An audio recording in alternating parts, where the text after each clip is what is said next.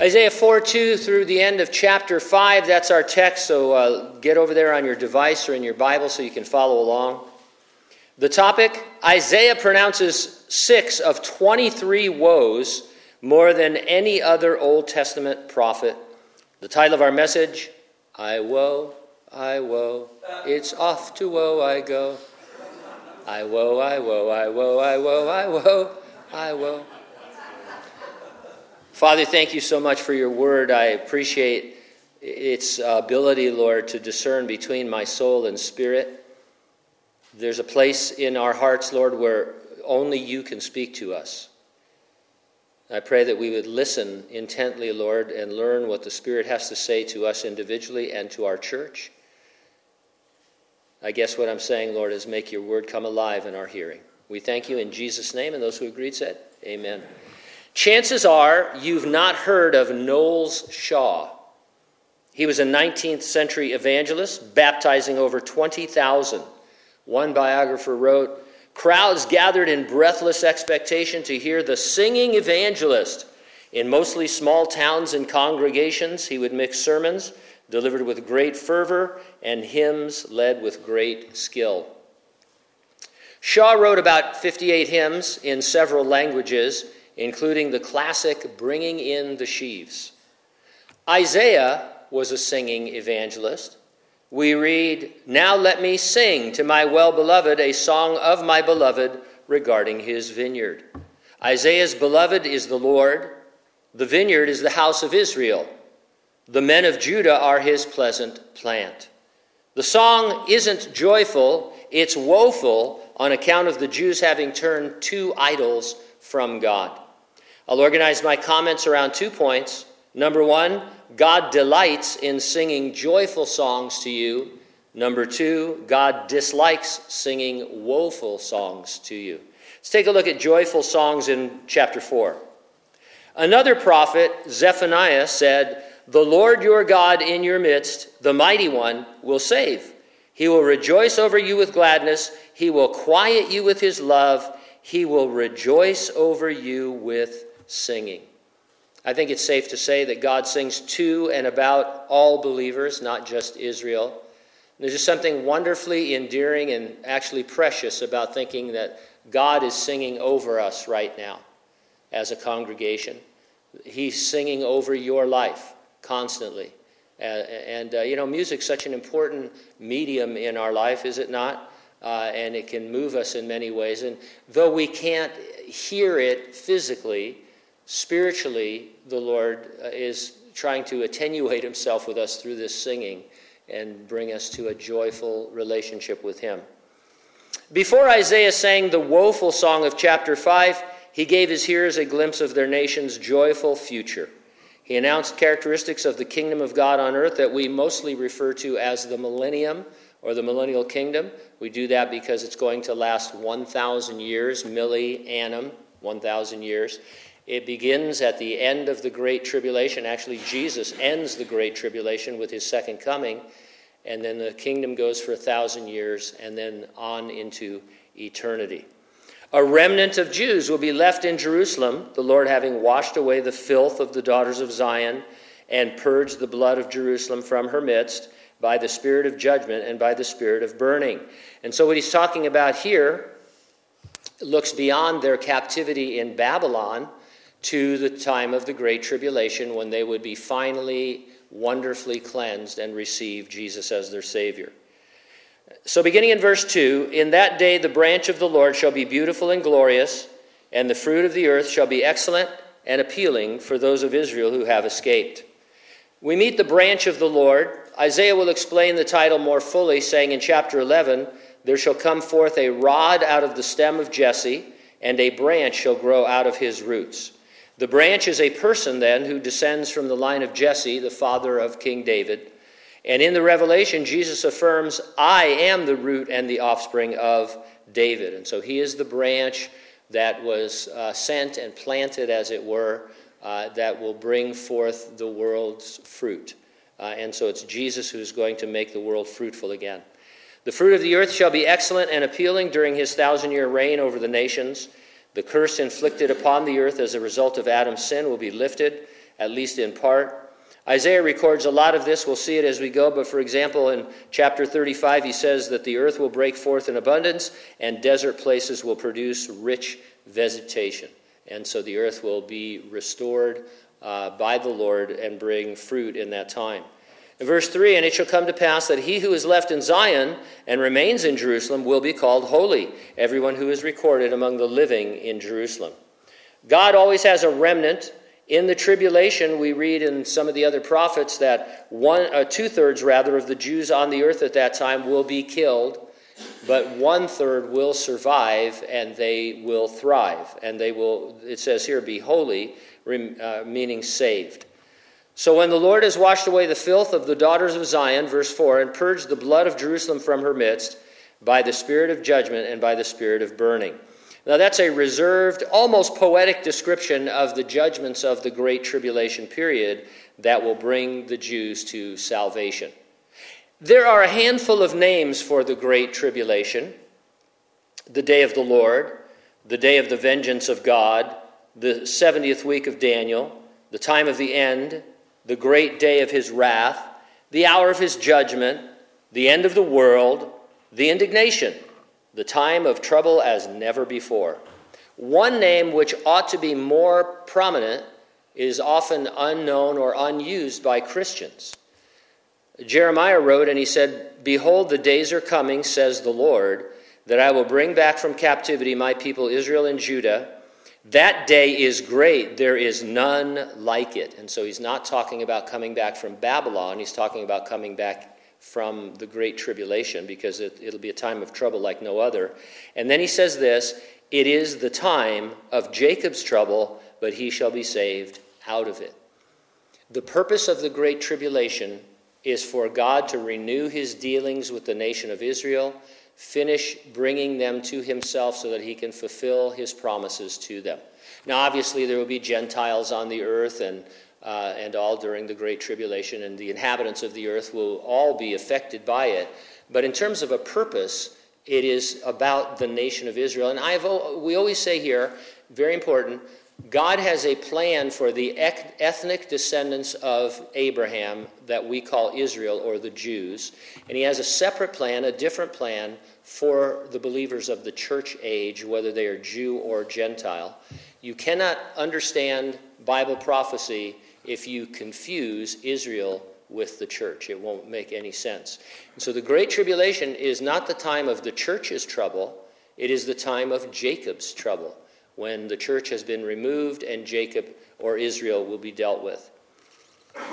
Verse 5 Then the Lord will create above every dwelling place of Mount Zion and above her assemblies a cloud and smoke by day and the shining of a flame of fire by night. For over all the glory there will be a covering. There will be a tabernacle for shade in the daytime from the heat, for a place of refuge, and for a shelter from storm and rain. Now, you can't help but think of the exodus of Israel from Egypt reading these verses. Israel was protected and guided on their journey through the wilderness by a pillar of cloud by day and a pillar of fire by night. That type in Exodus will become reality in the millennium, in that God will dwell among his people and he will fulfill every promise he made to Abraham's descendants. There was a Seinfeld in which Elaine's date asked her to shut up because his song came on the radio, Desperado. Since God sings over you, okay, now we, we, we don't know what he's singing, but what do you, you might, as a meditation, as a, thing, a thoughtfulness, looking on your Christian life right now, what do you think God would be singing? What, are the, what would at least be the themes that he would bring out? Uh, would it be more like a funeral dirge, or would it be, you know, something celebratory? Uh, it's just an interesting uh, thought process. Now, as we get into chapter 5, we'll see that God dislikes singing woeful songs to you. We don't know how often Isaiah sang his prophecies. I'd like to think he did it a lot. Because, as I said a minute ago, music is a powerful media, right? We enjoy music, it moves us, we say. Some Christians disdain modern choruses, but many of them are straight out of the Bible. And, and they're, they're beautiful. If they're not out of the Bible, they're inspired by it. I have a hard time memorizing anything, but I can remember Christian choruses. And so if I was stranded on the proverbial desert island, I could still sing. Uh, and, and most of those, you know, come from the Bible. I, I can't help it. I really do have a bad memory. Uh, I, I've never been able to memorize Scripture very well. Um, my friend, Pastor John Mayer, who comes here and shares music on Wednesday nights once or twice a month, uh, we'll get to talking about our messages on Sunday. He said, Two weeks ago, when you were in such and such, you said this. I go, Really? yeah, he goes, What was the name of that message? I said, I don't know. But it's written down somewhere. I mean, and, you know, people think I'm joking, but uh, I barely remember your name. But uh, anyway, yeah, it's tough. You know, you remember that, uh, that ad long ago? This is your brain on drugs? What can I say? I'm not happy about it. It's just a reality. If you want me to talk to your children, I will.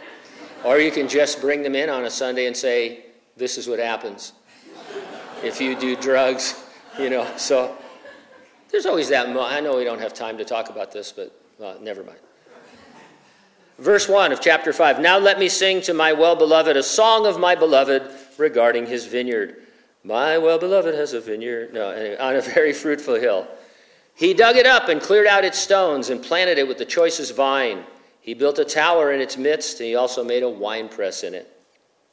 The first time someone described something to me as turnkey, I was stumped. It is used of a product or of a service that is 100% ready to go out of the box, you might say. There's nothing you have to do. You just, if it's, you know, you buy a new car, you just get in and drive. They give you the key, you turn the key. Of course, you don't do that anymore. You push a stupid button, but uh, you, you, turn the key and you're on your way. Our initial, uh, Judah, rather, Judah was planted in a 100% ready vineyard.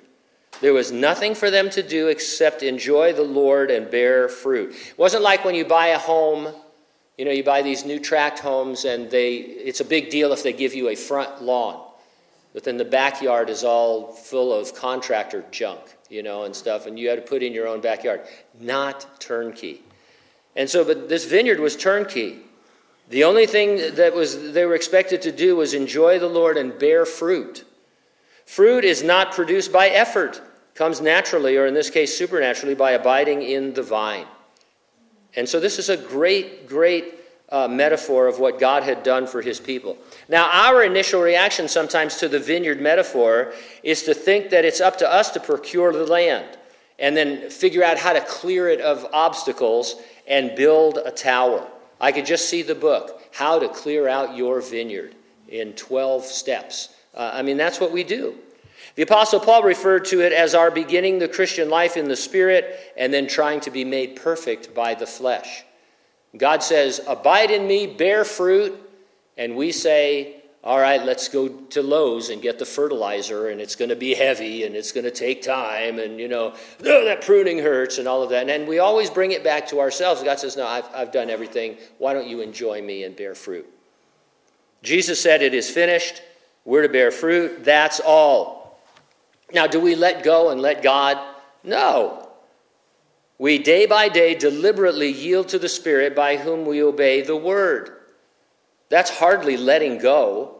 Our spiritual passion ought to have us praying without ceasing, running the race without the weight of sin, straining forward to what lies ahead, pressing on toward the goal for the price of the upward call of God in Christ Jesus. In other words, we ought to be excited about our vineyard and we ought to do everything uh, necessary to bring forth fruit, realizing that that's the Lord's work and we are to just abide in Him.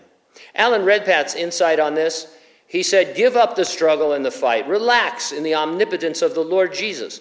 Look up into his lovely face as you behold him. He will transform you into his likeness. You do the beholding, he does the transforming. There is no shortcut to holiness. And so I like that because Redpath acts like there's nothing for you to do except behold the Lord, but he acts like that's something you must do. And, and, you know, we choose whether or not we're going to fellowship with the Lord, whether we're going to wait on the Lord, whether we're going to obey the Lord. And it is in those choices, empowered by the indwelling Spirit, that we then bear fruit. Uh, verse 2 goes on to say, So he expected it to bring forth grapes, but it brought forth wild grapes. Wild grapes is an illustrative summary of verses 8 through 23. Those verses are going to show us the wild life in the flesh that the Jews chose over the fruitful life in the spirit of, uh, that God offered them. Verse 3 And now, O inhabitants of Jerusalem and men of Judah, judge, please, between me and my vineyard. What more could have been done to my vineyard that I have not done in it? Why then, when I expected it to bring forth good grapes, did it bring forth wild grapes. Now, I've been careful every week to remind us that there are things in Isaiah that are only pertinent to the nation of Israel, but there are other things that are pertinent to all the children of God, all believers of all time. For example, God gets blamed for the evil in this world, does he not? Why did God allow this? Why didn't he do something? It's an all too common complaint. God the Father here says, What more could have been done than I have done. And this is a tremendous, compassion filled statement. Uh, it just really stunned me this week just to think about the Lord saying this. And so maybe you're here this morning, you're not a believer in Jesus Christ. Maybe it's because some terrible things have happened in your life, you've been mistreated. Um, you have a disease, people who you love have died, there, you know, whatever it might be that is unfair. God would say to you with compassion, What more could I have done than I have done? And what he's talking about is the fact that he recognizes the fruit of sin. He sees disease and death and darkness and understands that it has to be dealt with. And the way he dealt with it is by coming as a man, by becoming God in human flesh, dying on the cross, rising from the dead three days later, so that you could have eternal life. And so when somebody says, well, what, could, what more, you know, I want God to do this and this, God would say, no, I so love the world that I gave my only begotten Son, that whoever believes in him uh, would not perish but uh, have everlasting life. You say, well, I, I, I don't like this sin thing. I, you know, what do I care about what Adam and Eve did in the Garden of Eden? Well, you are in Adam and Eve, the Bible says. You, as his descendants, he passes down that sin. And you say, well, that's terrible until you realize that you can also identify with Jesus Christ. And identifying with him instead of Adam, you're saved from your sin. Uh, and so God's, God's done everything that is supernaturally possible for him to do.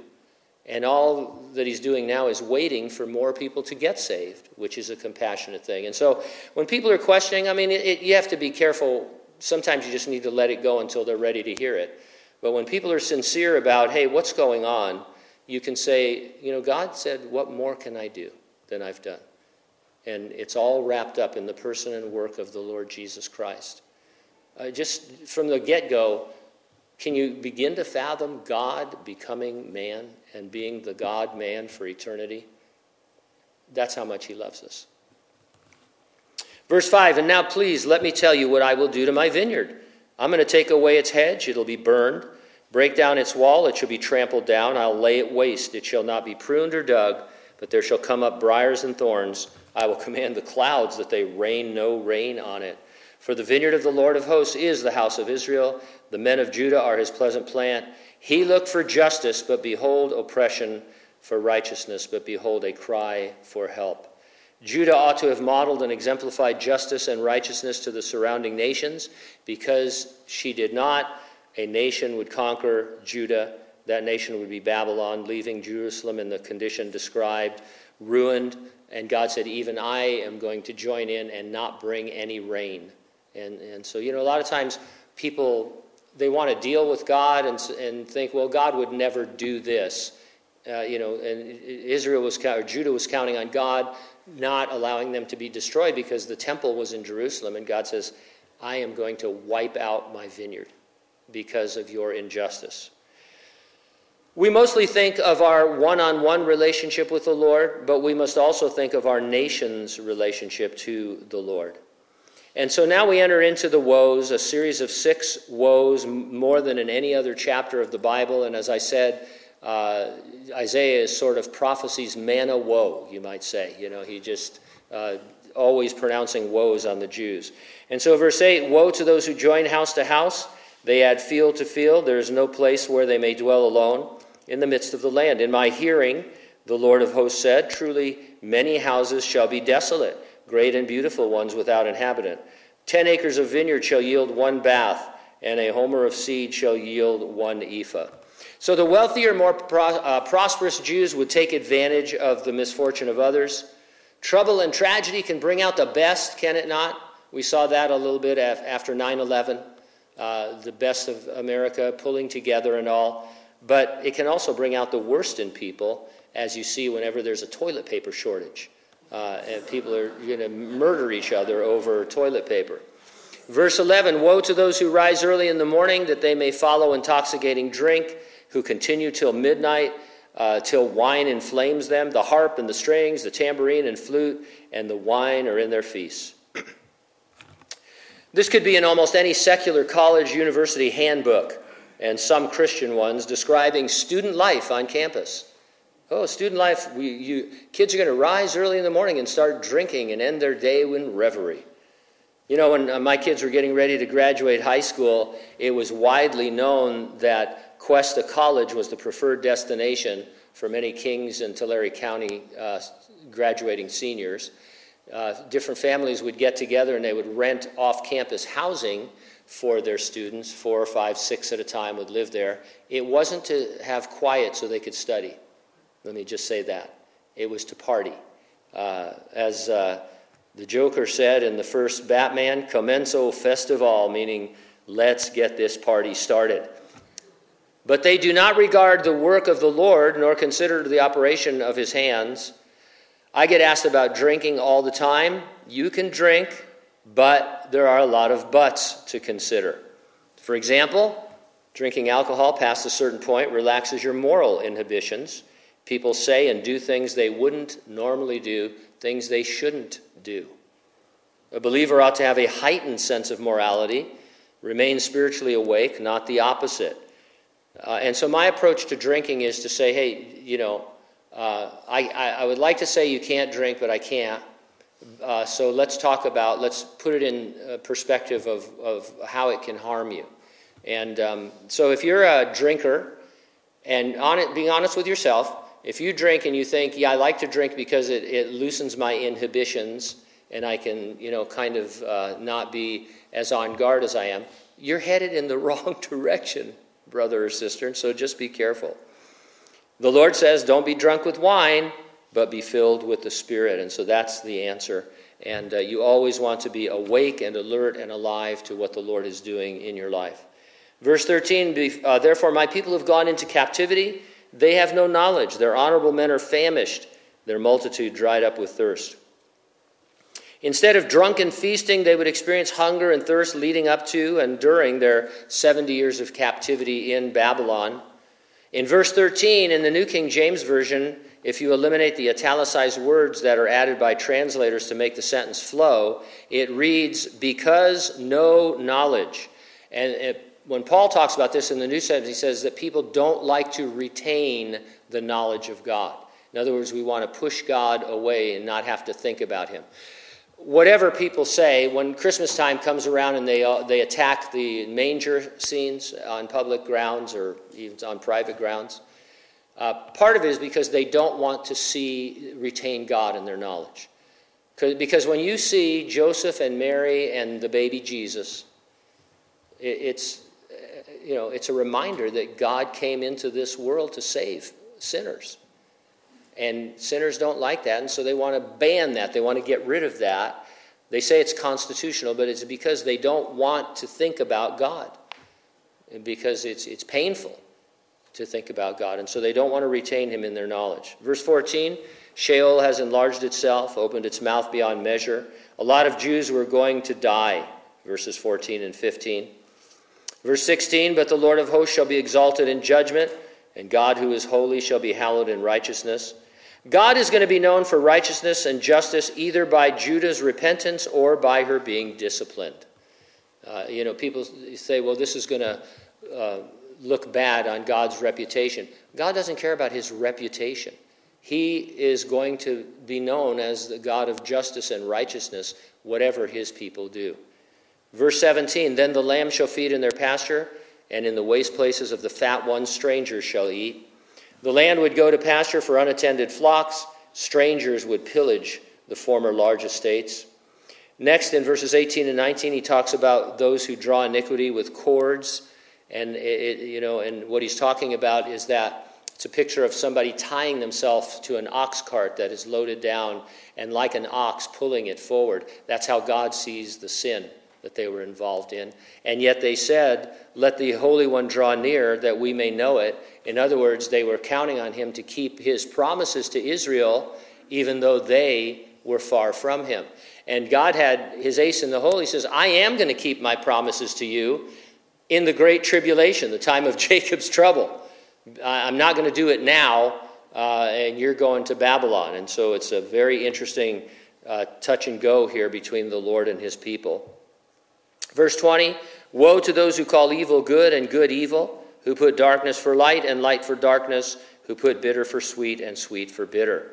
Billy Graham said, We have changed our moral code to fit our behavior instead of changing our behavior to harmonize with our moral code.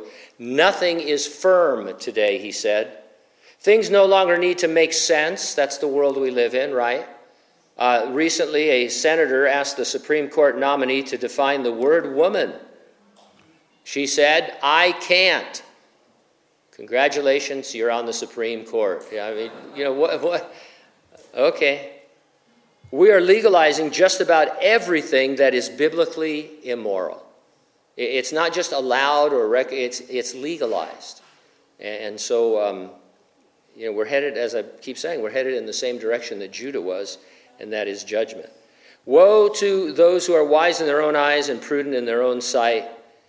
In upcoming chapters, Judah will make alliances with other nations, trusting them over God. Do you have alliances with the world? Are you looking for help that the Lord has promised but uh, from other sources? Do you reject the counsel of the Lord? You know, the Holy Spirit, who is God, is your comforter and counselor if you're a Christian. I don't know why you would come to me, let's say, and ask me a question if the Holy Spirit indwells you. Now, we talk to people, we love to talk to them, and there's room for advice and counsel and all, but it really should just be to put people's eyes back on the Lord and on the Word.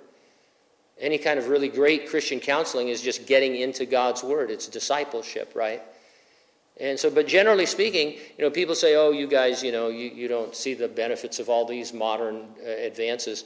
All I'm saying is that God lives in you if you're a Christian, and He's a counselor. And so maybe you should talk to him, and maybe he'll tell you what to do. And um, you know, as you're discipled at church and by other means, uh, it all kind of comes together. Woe to men mighty at drinking wine, who to, uh, are valiant for mixing intoxicating drink, who justify the wicked for a bribe and take away justice from the righteous man. Why do we care so much about who can drink the most, right?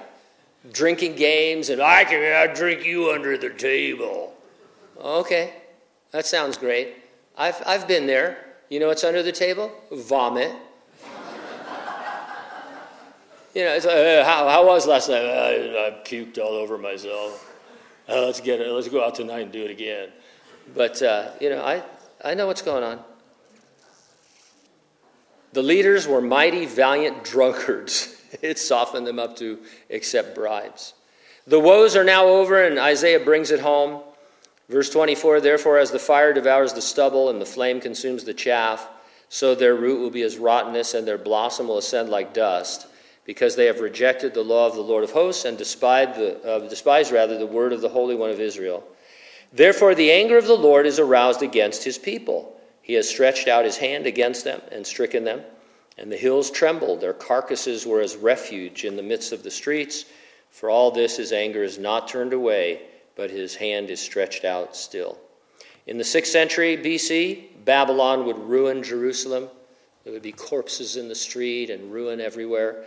During the time of Jacob's trouble, Babylon will again target the Jews. You can read about uh, a religious and a metropolitan Babylon in chapter 17 and 18 of the Revelation. Verse 26 He will lift a banner to the nations from the far, whistle to them from the end of the earth, and they shall come with speed swiftly. This is an interesting imagery. It's as if Israel has been protected and is almost hidden from other nations. because of God's protection, like a cone of silence or a, you know, like a Wakanda thing, you know, where nobody knows they're there. And then God says, you know what I'm going to do? I'm going to put a banner over where you are, and I'm going to whistle to these other nations. You know, what kind of whistle must God have? Huh? Have you thought about that? You ever get into a bad windstorm? I mean, where it's like that? God can, some of you guys can and gals can whistle pretty. I was going to let you do it, but I, I think it'd be irreverent, so quit thinking that. Verse 27 through 30 No one will be weary or stumble among them. No one will slumber or sleep, nor will the belt on their loins be loosed, nor the strap of their sandals broken.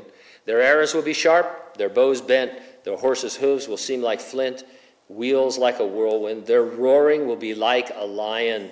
They will roar like young lions, roar and lay hold of their prey, carry it away safely, and no one will deliver. In that day they will roar against them like the roaring of the sea.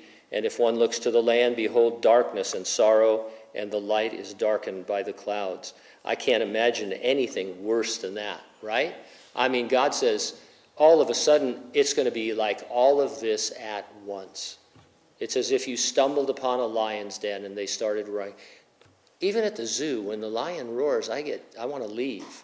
You know, I'm thinking somebody's going to leave that door unlocked and he's coming for me. I've seen the ghost in the darkness. I know what happens. But anyway, this final dirge has the feel of Boromir's classic description of Mordor in the Fellowship of the Ring, only it's worse. Remember the hit song, Don't Worry, Be Happy?